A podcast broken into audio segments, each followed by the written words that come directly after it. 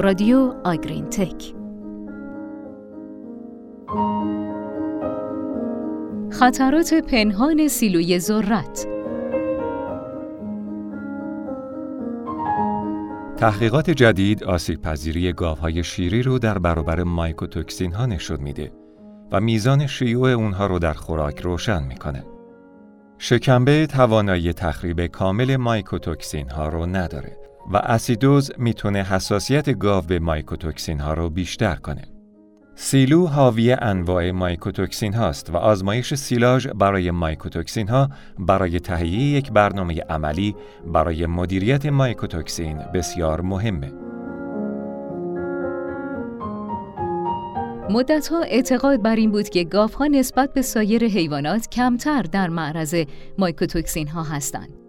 تصور می‌شد توانایی شکمبه در تخریب سموم از انتقال اونها به روده جلوگیری می‌کنه جایی که می‌تونه باعث کاهش جذب مواد مغذی، نشت روده و عفونت بشه. حالا می‌دونیم که شکمبه نمی‌تونه به طور کامل مایکوتوکسین ها رو خونسا کنه و شرایط خاص توانایی شکمبه در محافظت از گاو رو بدتر می‌کنه.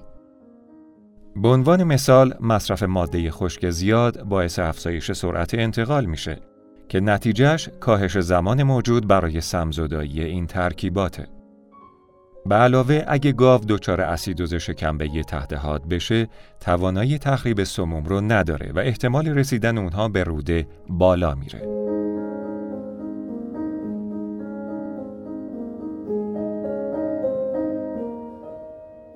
مایکوتوکسین های موجود در خوراک می‌تونن به حیوانات آسیب رسونده و با کاهش عملکرد سیستم ایمنی بدن و قدرت باروری تولید رو کم کنن و به طور حتم باعث عدم کارایی مزارع و خسارات اقتصادی بشن.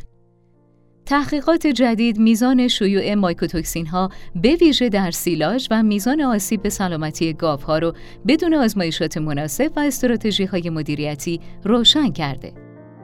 سیلاژ 50 تا 70 درصد از جیره گاوهای شیری رو در بسیاری از نقاط جهان تشکیل میده و می‌تونه حاوی انواع مایکوتوکسین باشه.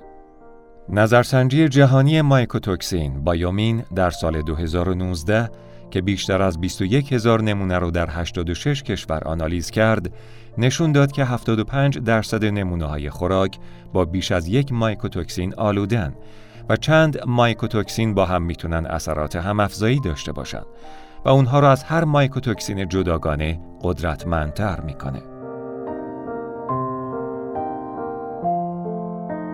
این ترکیب خطرناک از سموم برای نشخار کنندگان کمتر مورد توجه قرار گرفته و در عمل تنها در حدود نیمی از مخاطبان گزارش دادن که سیلوی خودشونو برای مایکوتوکسین آنالیز می‌کنن. برای درک بهتر این خطرات بین سالهای 2014 و 2018 158 نمونه علوفه ذرت از اروپا برای 61 مایکوتوکسین مورد آنالیز قرار گرفت. به طور متوسط هر نمونه توسط 13 مایکوتوکسین مختلف آلوده شده بود. آفلاتوکسین، اوکروتوکسین A و آلکالویدهای ارگوت در سیلوی ذرت کمتر شایعند. اما در سیلوی ذرت بسیاری از مایکوتوکسین های دیگه یافت میشن که سلامتی گاو های شیری رو تهدید می‌کنن. زیرالنون، دان و در بخش بزرگی از نمونه ها پیدا شدند. اما مایکوتوکسین های جدید، مایکوتوکسین هایی که به طور معمول اندازه گیری نشده و در مورد اونها قانونی وجود نداره، رایجترین مایکوتوکسین های موجود در این نظرسنجی بودند. در بررسی جهانی مایکوتوکسین همچنین میزان مایکوتوکسین های در حال ظهور افزایش پیدا کرده که می‌تونن به سیستم ایمنی بدن آسیب برسونن. این نشون دهنده یک چالش بزرگه چون برای درک خطرات اونها در دامها به ویژه نشخار کنندگان کارهای کمی انجام شده.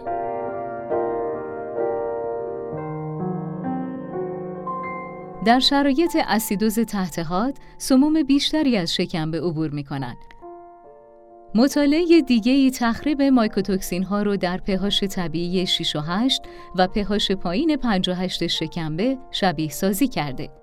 با کاهش پهاش تخریب میکروبی کنتر بود.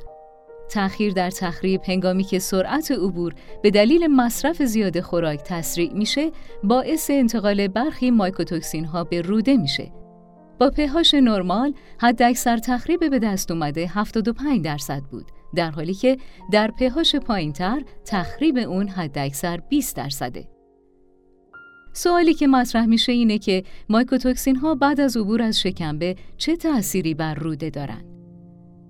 در آزمایشی مشخص شد که تمام مایکوتوکسین ها باعث مرگ یا غیر فعال شدن سلول های روده میشن و این احتمال رو افزایش میده که مایکوتوکسین ها یا سایر مواد مضر مثل باکتری های گرم منفی به جریان خون برسن و باعث عفونت های سیستمیک بشن.